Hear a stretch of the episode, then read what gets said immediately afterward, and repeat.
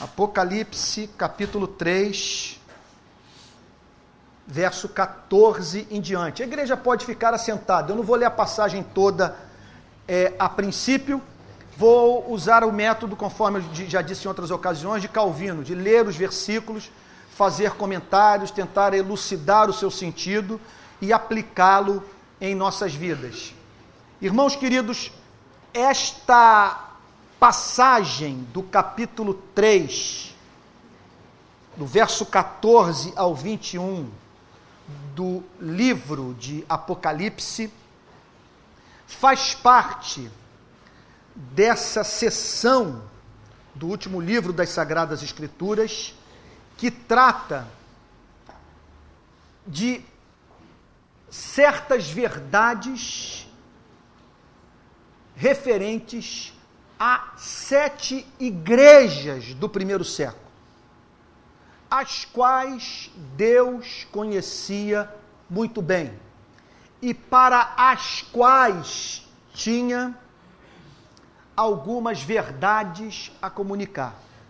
Então, verso 14 fala de um anjo, ao anjo da igreja em Laodiceia escreve: os comentaristas bíblicos são quase unânimes em dizer que esse anjo aqui refere-se à figura do pastor, daquele que foi ordenado pela igreja, mediante revelação divina, para exercer uma certa primazia na comunidade local. Então, essa é uma interpretação que faz jus a todas as demais passagens bíblicas. Pois a interpretação contrária não encontra respaldo em nenhum texto das Sagradas Escrituras. Não há passagem bíblica que fale de Deus se dirigindo a um anjo real a fim de que este conhecesse certas verdades referentes à vida de igreja, sobre as quais, ou sobre a qual, este anjo ou anjos exercesse uma supervisão acompanhada de cuidado.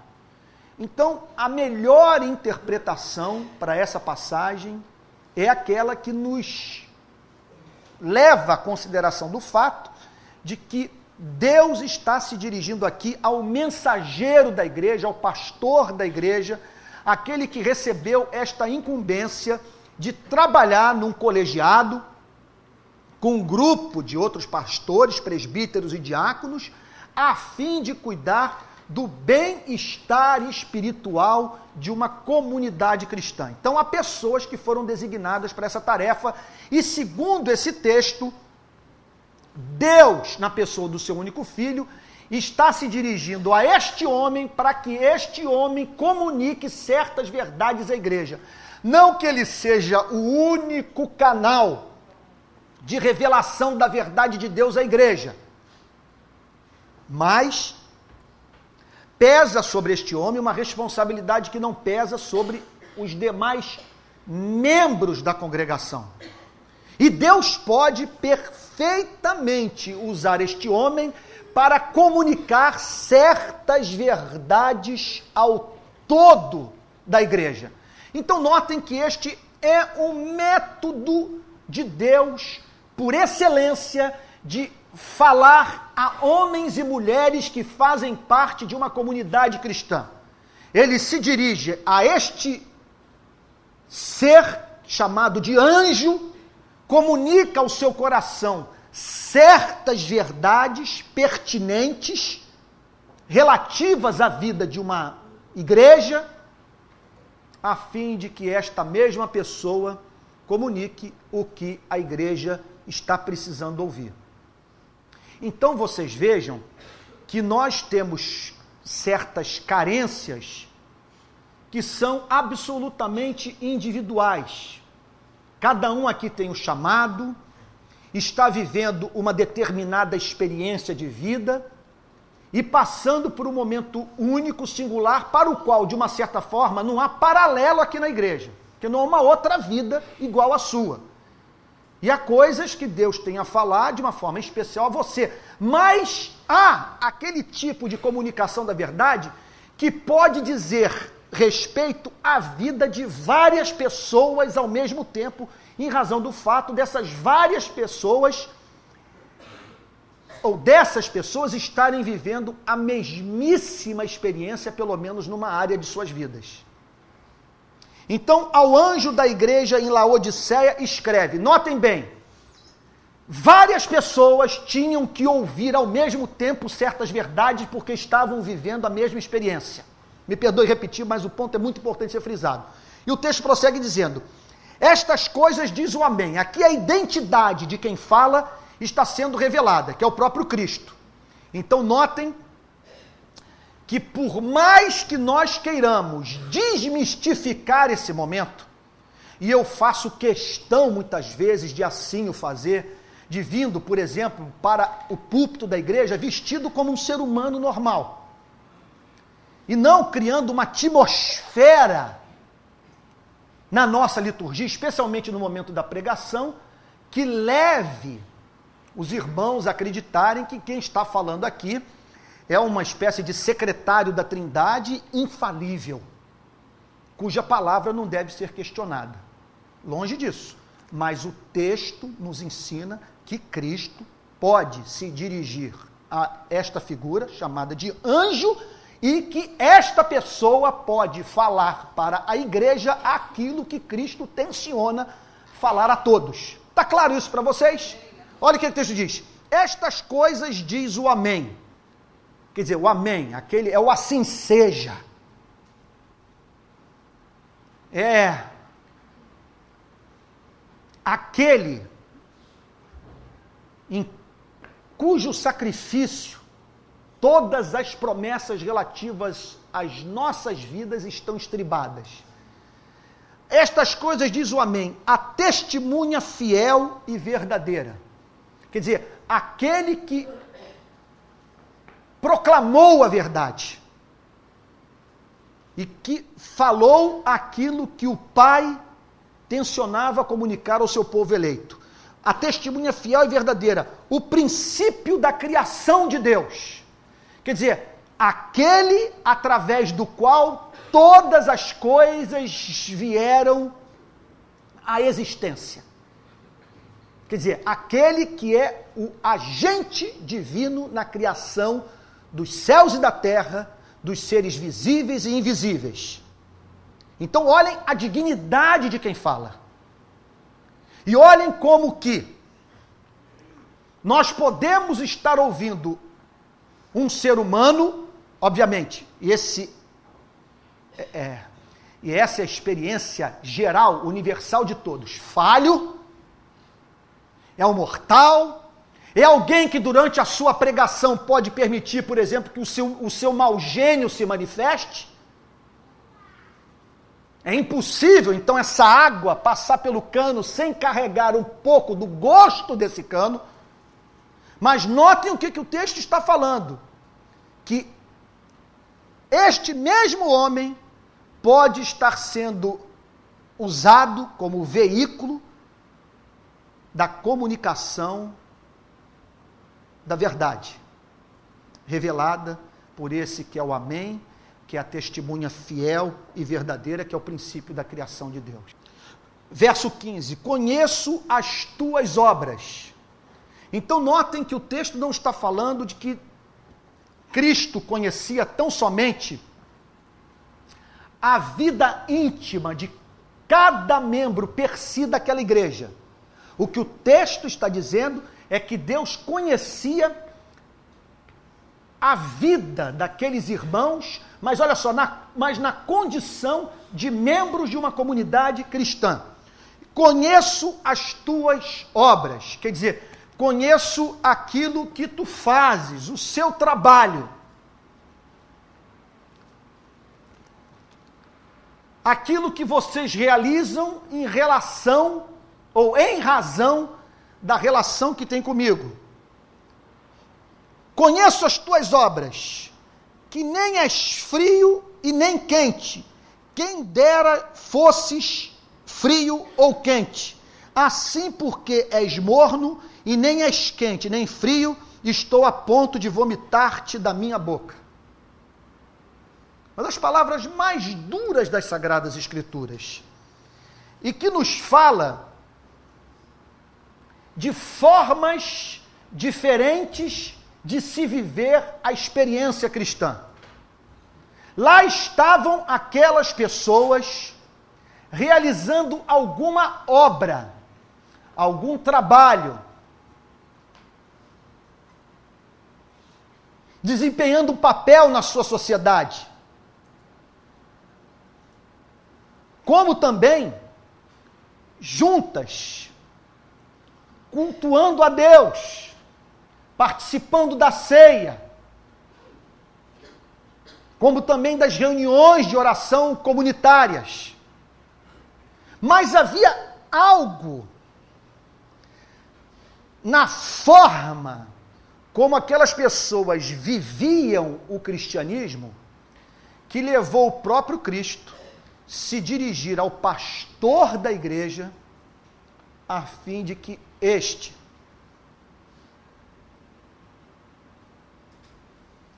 expressasse a igreja como um todo o quanto entristecia o coração do próprio Cristo, o estado de alma em que aquela comunidade se encontrava. E essa passagem acaba nos falando de três experiências distintas de se viver o cristianismo. Fala daquele que é frio, fala então daquele que lida com quase que absoluta indiferença, fala do extremo oposto, de, de, quer dizer, que é a experiência daquele que faz o que faz porque o coração está tomado de amor pelo seu Deus, e fala de um terceiro grupo, que não vive a experiência nem da indiferença total, nem daquela paixão consumidora, que leva o cristão a pregar o evangelho, lutar pela justiça, adorar a Deus com lágrimas nos olhos. Ainda que essas lágrimas não sejam literais, pelo menos o coração envolvido.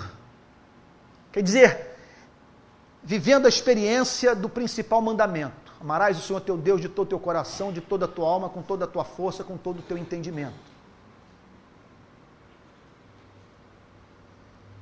Então aqui nós estamos diante de alguém que mantinha uma certa relação, quer dizer, de uma comunidade, uma certa relação com Deus,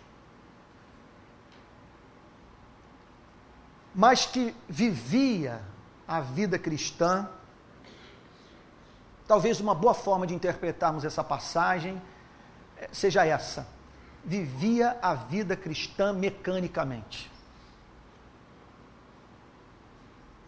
Quer dizer, fazia até mesmo aquilo que deveria ser feito, mas sem aquele fogo no coração.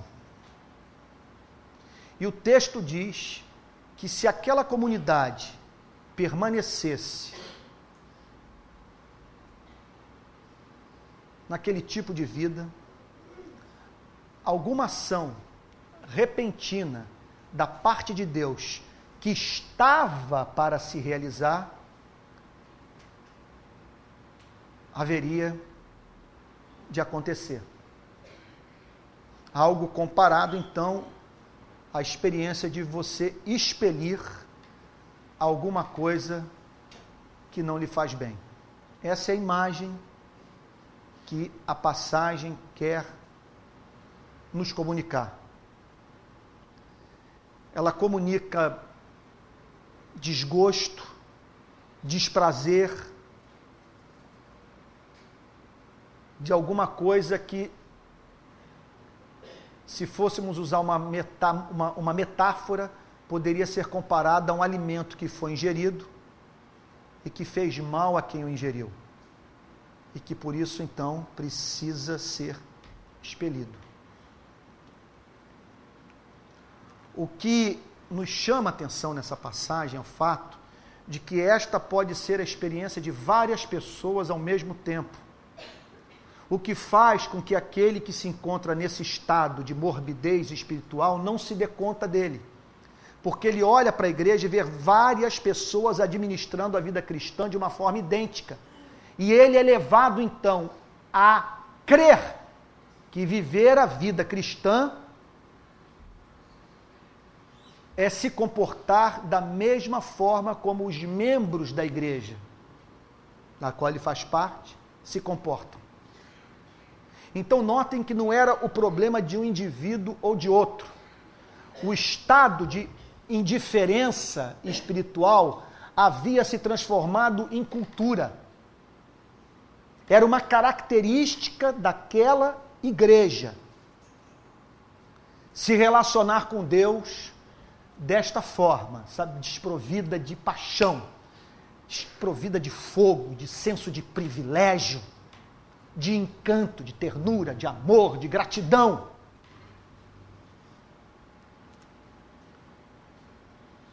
Verso 17: Pois dizes, estou rico e abastado, não preciso de coisa alguma, nem sabes que tu és infeliz, sim, miserável, pobre, cego e nu. O que tornava, notem bem, a situação daquela gente mais desesperadora, veja só, além do fato de que a experiência era vivida pela igreja como um todo,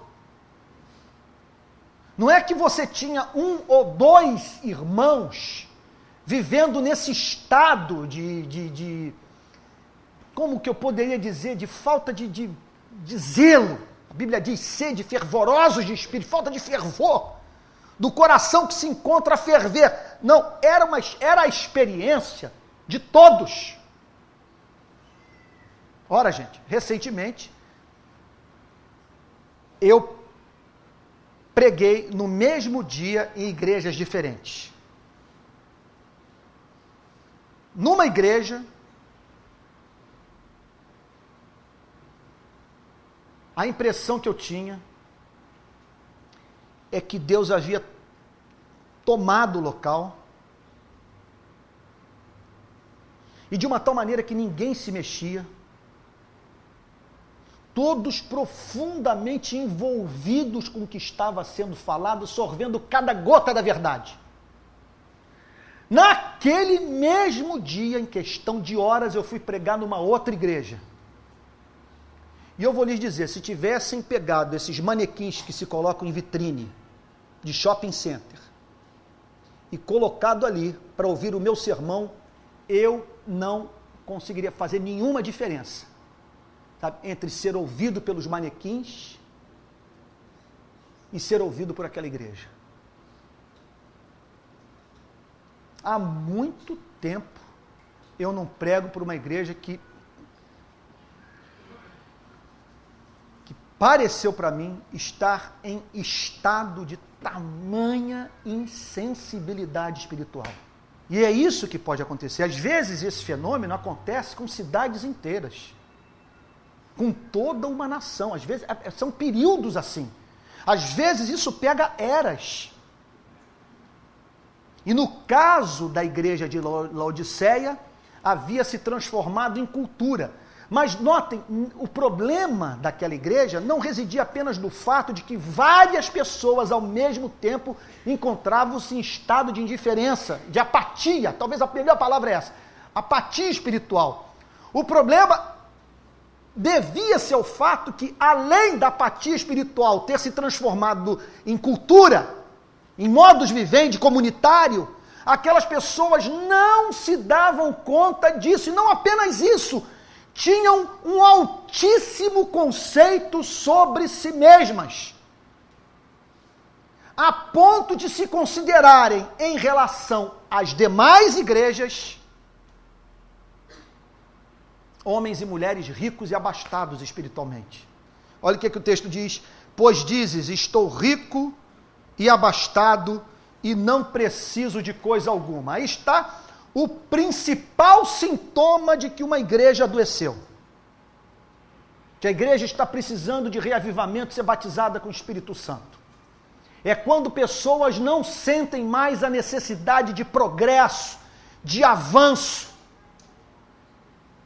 Quando entra ano, sai ano, as pessoas continuam as mesmas. Algumas, inclusive, paradas onde iniciaram a vida cristã. Então estou rico e abastado, não preciso de coisa alguma e nem sabes que tu és infeliz, sim, miserável, pobre, cego e nu. Vocês conseguem imaginar alguém, pensando em termos literais, vivendo uma vida mais infeliz do que a vida desta pessoa? De uma pessoa que ao mesmo tempo seja infeliz, miserável, pobre, cega e que se encontre nua. Tudo aqui é deliberado. Cada palavra foi escolhida pelo, pelo próprio Cristo para ajudar aqueles irmãos a terem uma ideia do seu estado espiritual. E o que o texto diz é que aquelas pessoas podiam ser comparadas a alguém que conseguia reunir de uma só vez em sua vida tragédias pessoais tão diferentes. Tu és infeliz, sim, miserável, pobre, cego e nu. Então, notem que, segundo esse texto das Sagradas Escrituras, não há nada que traga mais repulsa a Deus, a ponto da Bíblia usar uma metáfora tão dura quanto essa, do que a autossatisfação espiritual. De você se sentir rico e abastado, quando na verdade encontra-se em estado de infelicidade, miséria, pobreza, cegueira e nudez. Agora acontece que esse Deus ama a sua igreja. E ele nunca leva o pregador a anunciar uma mensagem. Veja só, que não deixe alternativa para a igreja, porque aí a mensagem deixa de ser evangelho, passa a ser acusação diabólica. Quem fala aqui é aquele que derramou seu sangue pelo seu povo e que, segundo o texto das Sagradas Escrituras, desaprovava a forma como que a igreja, chamada aqui de Laodiceia, vivia, mas que, ao mesmo tempo, deixava uma alternativa para a vida daquela comunidade. Havia um caminho de salvação, e notem bem que a decisão de se tomar esse caminho deveria ser imediata, porque algo estava prestes a acontecer.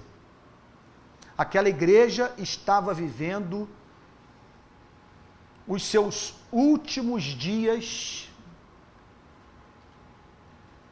de oportunidade de se arrepender da sua apatia espiritual. O texto diz: Estou a ponto de vomitar-te. O que fala da urgência da acolhida daquela mensagem. Aconselho-te que de mim compres ouro refinado pelo fogo para te enriqueceres. Aquela igreja carecia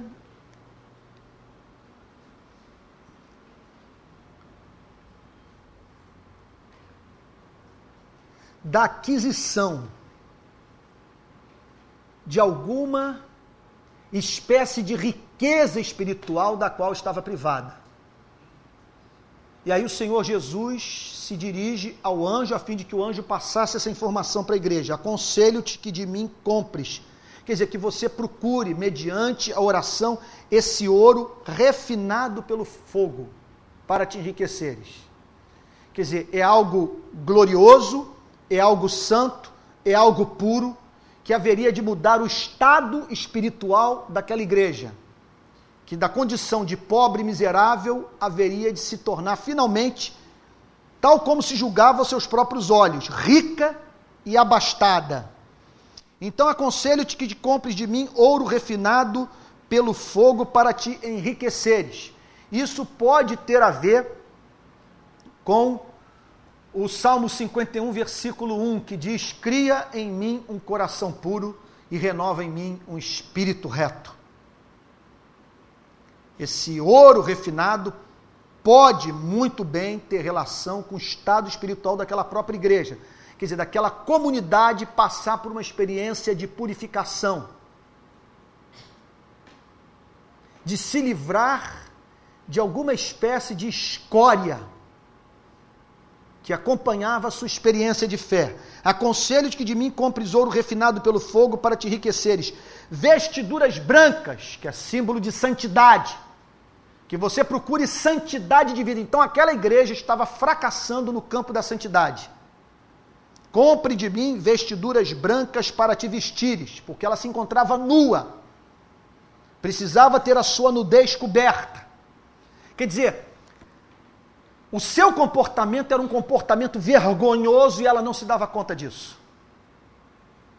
E o texto diz: vestiduras brancas para te vestires, a fim de que não seja manifesta a vergonha da tua nudez. Quer dizer, a forma como que você está administrando sua vida é uma forma vergonhosa. Agora, isso dito para várias pessoas ao mesmo tempo uma alimentando a vergonha da outra. E todos profundamente satisfeitos com a forma como viviam a vida cristã. E o texto prossegue: E colírio para ungires os teus olhos a fim de que vejas, porque aquelas pessoas encontravam-se cegas espiritualmente estavam incapazes de enxergar algumas coisas.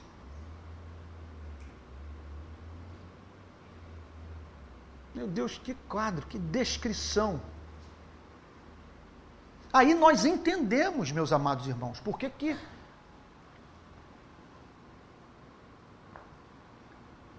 certos absurdos acontecem dentro da igreja.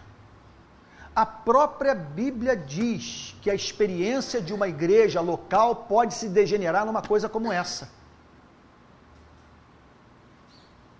Várias pessoas ali reunidas regularmente, uma placa na porta de entrada, dizendo que ali então encontra-se uma igreja, e aquelas pessoas com comportamento vergonhoso e incapazes de enxergar algumas coisas. Estavam cegas. Interessante observar que para cada problema espiritual enfrentado por aquela igreja havia um recurso da graça divina que poderia ser alcançado gratuitamente. Algo ao qual a igreja como um todo tinha acesso. Quer dizer, o problema daquela igreja não era irremediável. Não se tratava de um problema sem solução. Um, o, que, o que o texto está dizendo é que Cristo estava colocando diante daquela igreja um oceano de graça, de oportunidade. Não havia uma enfermidade espiritual para a qual não houvesse uma cura. Então é uma, é uma mensagem de muita esperança. É uma mensagem que fala sobre a possibilidade de uma igreja ter subitamente seus olhos abertos e ser purificada, trocar suas vestes e sair do estado de miséria, vergonha, pobreza, cegueira e nudez em que se encontra. E o texto prossegue no verso 19, dizendo: Eu repreendo e disciplino a quantos amo, se pois zeloso e arrepende-te. Notem a nota de doçura desta mensagem. A mensagem mais dura que se possa imaginar é proferida pelos lábios de alguém que ama e que diz: Eu só falo com vocês nesses termos porque os amo.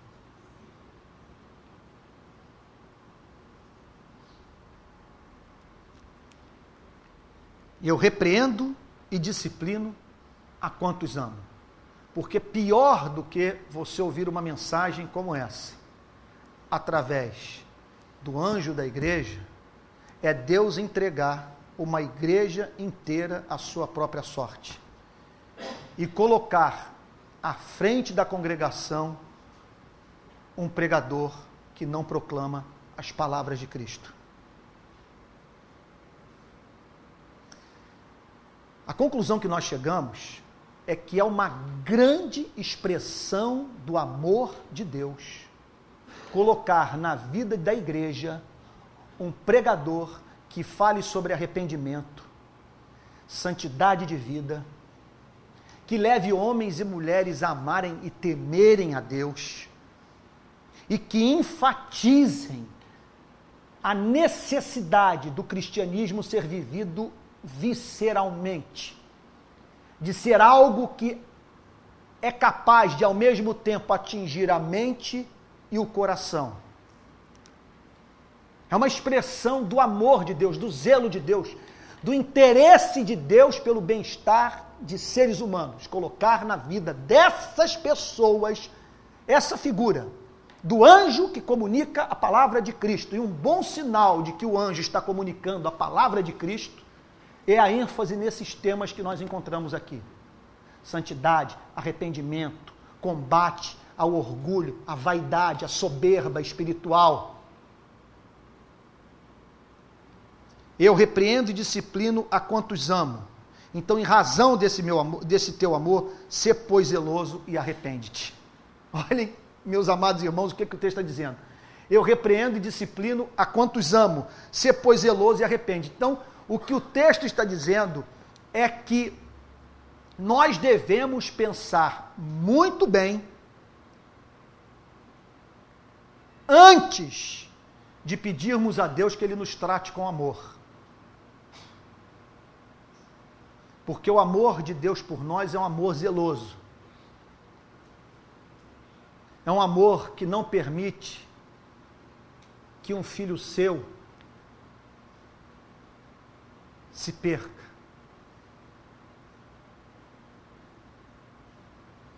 E se torne algo que, que envergonhe os céus. E o que o texto está dizendo, então, que em razão desse amor, que nós sejamos zelosos e nos arrependamos. Porque este amor não nos deixará impunes. Esse amor vai encontrar um jeito de nos levar a fazer os pedidos que Cristo pede que sejam feitos pela igreja de Laodiceia. Colírio, vestes novas, ouro refinado pelo fogo, nudez coberta, olhos abertos. E o texto conclui dizendo: Eis que estou à porta e bato. São das passagens mais lindas das Sagradas Escrituras. Vocês vejam como que nós devemos ser misericordiosos com igrejas que se encontram em estado de frieza espiritual.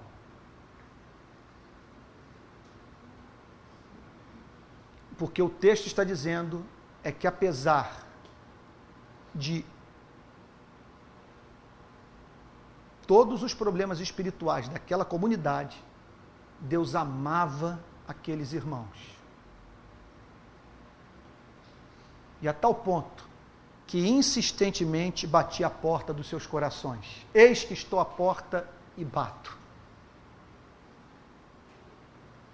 Quer dizer, é Deus agindo na, via, na vida de várias pessoas ao mesmo tempo, chamando a todas para uma comunhão mais íntima com o seu Criador.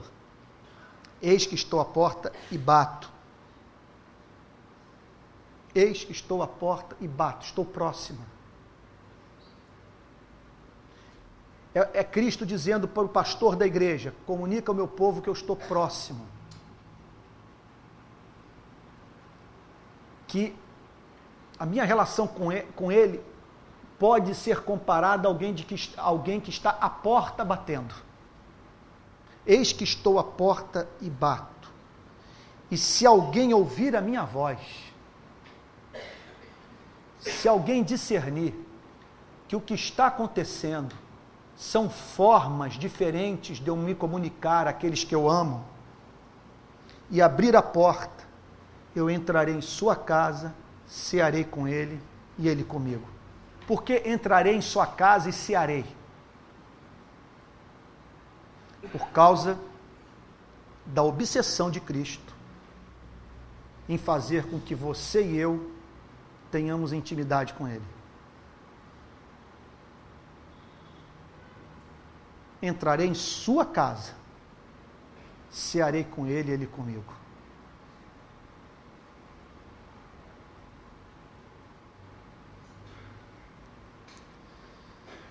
Então parece que esta passagem revela o âmago da questão. Aquelas pessoas permaneciam na igreja. Elas participavam dos cultos, congregavam, praticavam certas obras Contudo, faltava-lhes o elemento de intimidade com Cristo. Elas não conheciam a Deus. E não apenas isso, mantinham o próprio Cristo do lado de fora de suas vidas. O problema era a relação com Cristo.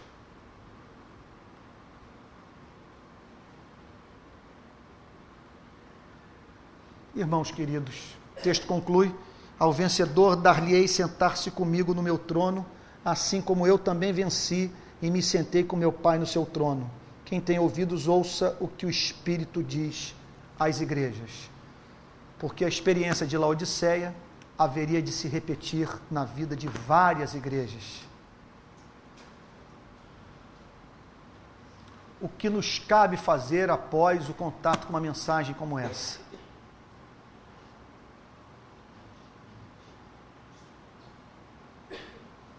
o que que o Espírito Santo quer falar conosco. Talvez considerem comigo.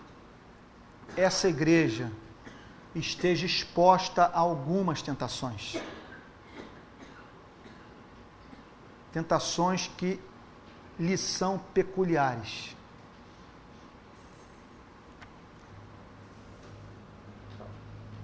Nos orgulharmos da nossa teologia,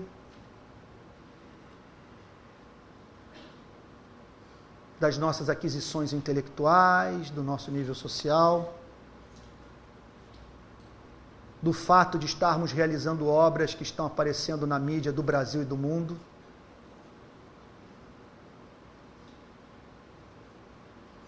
E segundo essa passagem, tudo isso pode ser feito sem que nós estejamos naquela vida mais íntima com nosso Senhor e Salvador Jesus Cristo.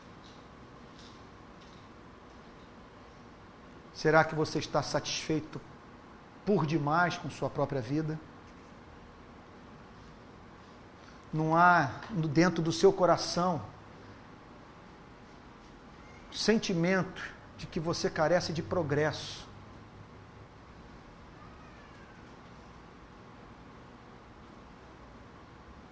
Não há mais avanço.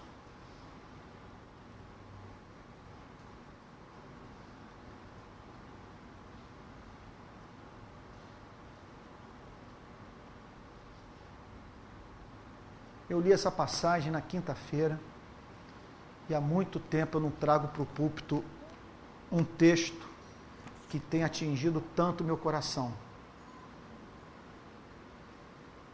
E se vocês me permitem dizer, eu gostaria de propor à igreja que se juntasse a mim em decisões que eu estou tomando para esta semana, para minha vida pessoal. Eu não quero passar um dia dessa semana, a partir de hoje, sem tocar nesse livro. Eu quero, a partir de hoje, ter o meu amor renovado pela Bíblia e separar tempo diário para meditar nesse livro. A promessa para isso. Segunda decisão. De separar tempo esta semana para estar na presença de Jesus. Para abrir a porta, para que Ele entre em contato conosco e tenhamos comunhão com Ele. Mas algo tão profundo que possa mais ser comparado a dois amigos participando de uma refeição comum e alegremente conversando um com o outro. Terceira decisão. Nessa semana, não criticar ninguém, não falar mal de nenhum irmão e de demover do coração todo ódio, todo ressentimento, todo desejo de vingança. Que essa é uma semana que nós vamos semear amor. Nós vamos caminhar a segunda milha, como diz a Bíblia, vamos largar a capa, dar o outro lado da face, vai ser uma semana de comportamento doce. Que nós vamos andar nos passos de Cristo.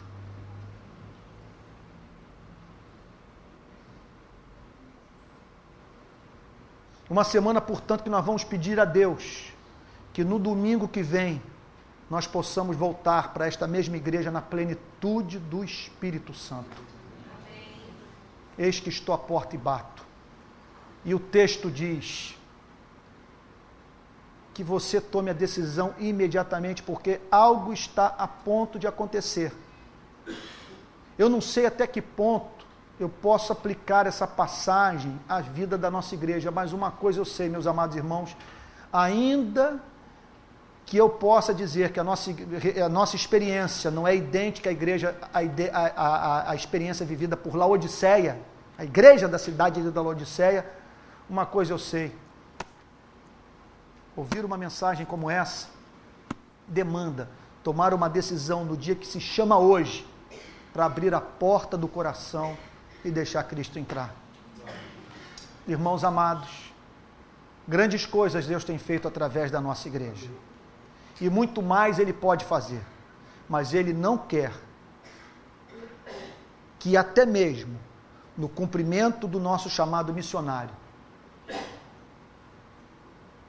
nós trabalhemos mecanicamente.